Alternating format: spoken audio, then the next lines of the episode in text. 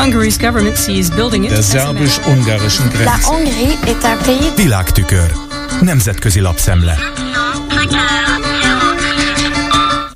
A magyar kormányfőnek semmi indoka nincs arra, hogy blokkolja Ukrajna uniós tagságát, állította Zelenszky elnök Oszlóban a norvég kormányfővel Jonas Gahr való közös sajtótájékoztatóján. Röpült a Reuters híre világszerte. Elsőként a US News and World Reportban olvasva. S most elárulta azt is, amit titkolt mindkét fél eddig hogy miről beszélt a két politikus vasárnap az argentin elnök beiktatási ceremóniáján, amikor egymáshoz viszonylag közel ültek a vendégpáholyban. És videófelvétel is készült kettejük igencsak gesztikulált beszélgetéséről, amiből persze semmit nem hallhattunk. Ezt mondta most el az ukrán elnök. Idézem őt. Elég egyértelműen fogalmaztam, nincs oka megakadályozni uniós tagságunkat, és arra kértem mondja el, mi az a kifogás, mi az indoka annak, hogy mégsem enged a kérésnek. Azóta is várom a válaszát. Hozzátette Zelenszky még azt is, szerinte sürgősen szervezni kellene a két ország között egy találkozót,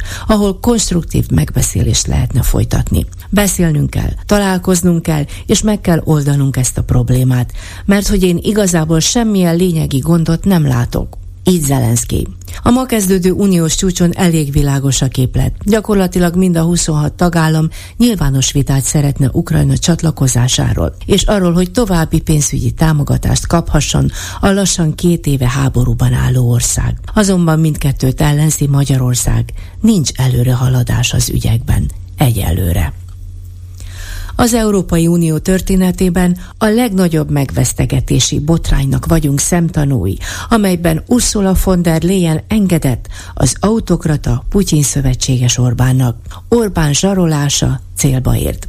Idézte a Deutsche Welle Daniel Freund német uniós parlamenti képviselőt, aki négy párt közös álláspontját ismertette szerdán. Miután bejelentette az Európai Bizottság elnöke, hogy felszabadít és utal Magyarországnak mintegy 10 milliárd eurót, mert rendben lévőnek találta a független igazságszolgáltatás helyreállítása érdekében megkövetelt feltételek teljesítését. A bejelentés során Didier Reinders még hozzátette azt is, hogy megfelelő garanciákat is kaptunk arra nézve, hogy az igazságszolgáltatás függetlensége egyre erősebb lesz Magyarországon. Daniel Freud és a négy uniós párt véleményét levélben küldte meg az elnöknek. Azt írták, nem teljesítette a magyar kormány a feltételeket. A bizottság közleményében pedig olvashatjuk azt is, hogy 12 milliárd eurót továbbra is visszatartanak a kormánytól a közbeszerzési problémák, az ügyészség működésével kapcsolatos kifogások, az összeférhetetlenségek, a korrupció és az elégtelen közbizalom miatt. Összességében 21 milliárd euró van függőben, szögezi le az Európai Bizottság közleménye. A cikk kérdésként veti fel, hogy vajon ez elősegíti az Ukrajna ügyek célba érését? A remény szerte foszlott, miután Orbán Viktor világossá tette, hogy pénzügyekben hajlandó vagyok pénzügyi megállapodásra jutni, de nem fogok stratégiai és politikai ügyeket összekötni a pénzügyekkel nyilatkozta Orbán Viktor. Majd Facebook bejegyzésében is egyértelművé tette álláspontját. Nem támogatja Ukrajna gyors csatlakozását, mert háborúban áll az ország, és a korrupciót továbbra is súlyos problémának látja. Azonban nem kizárt, írja a Deutsche Welle, hogy az Ukrajnának nyújtandó pénzügyi támogatásban megváltoztatja Orbán a véleményét. Donald Tusk lengyel kormányfő a csúcsra érkezve azt nyilatkozta, Orbánt rendkívül pragmatikus politikusnak ismerte meg. Ígérte megkeresi a módját annak, miként tudná kedvező irányban befolyásolni őt. Olaf Scholz német kancellár pedig azt mondta, az apátia Ukrajna felett nem megoldás. Meg kell találni annak a módját, miként lehet egy vétót, a magyar vétót semlegesíteni. Nem megoldás ugyanis hosszú távon, hogy egy tagország megakadályozza a többség döntésének megvalósítását.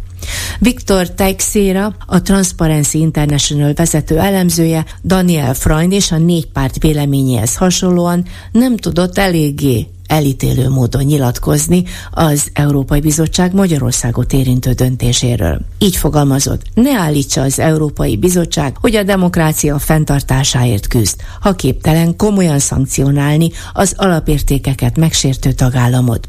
A döntés üzenete, a demokrácia lerombolása gyakorlatilag büntetlenül folyhat, hisz némi kozmetikázással célt lehet elérni egy ilyen küzdelemben.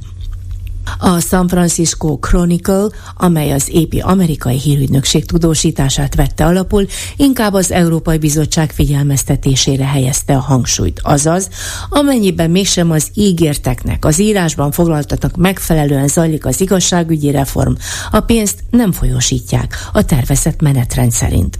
Nagy megkönnyebbülés a kormány számára a kedvező uniós döntés hisz lassan egy éve recesszióban van Magyarország. Az infláció pedig minden uniós tagországot többszörösen meghaladóan rekordmagasságba szökött. Az EP is megírja, hiába reménykednek még ezek után is a többiek az Ukrajnát segítő intézkedések elfogadásában. A bizottság egyébként pedig attól tartott, tudjuk meg a cikkből, hogyha a feltételek írásbeli teljesítése mellett nem oldja fel a befagyasztott forrásokat, akkor Magyarország az Európai Bíróság bíróság elé viszi az ügyet, pertakasztva az Európai Bizottság nyakába. A világtükör összeállítását Csányászki Judittól hallották. Hungary's government sees building it. Der szerbus-ungarischen Grenze. La Hongrie est un pays... Nemzetközi lapszemlét hallottak.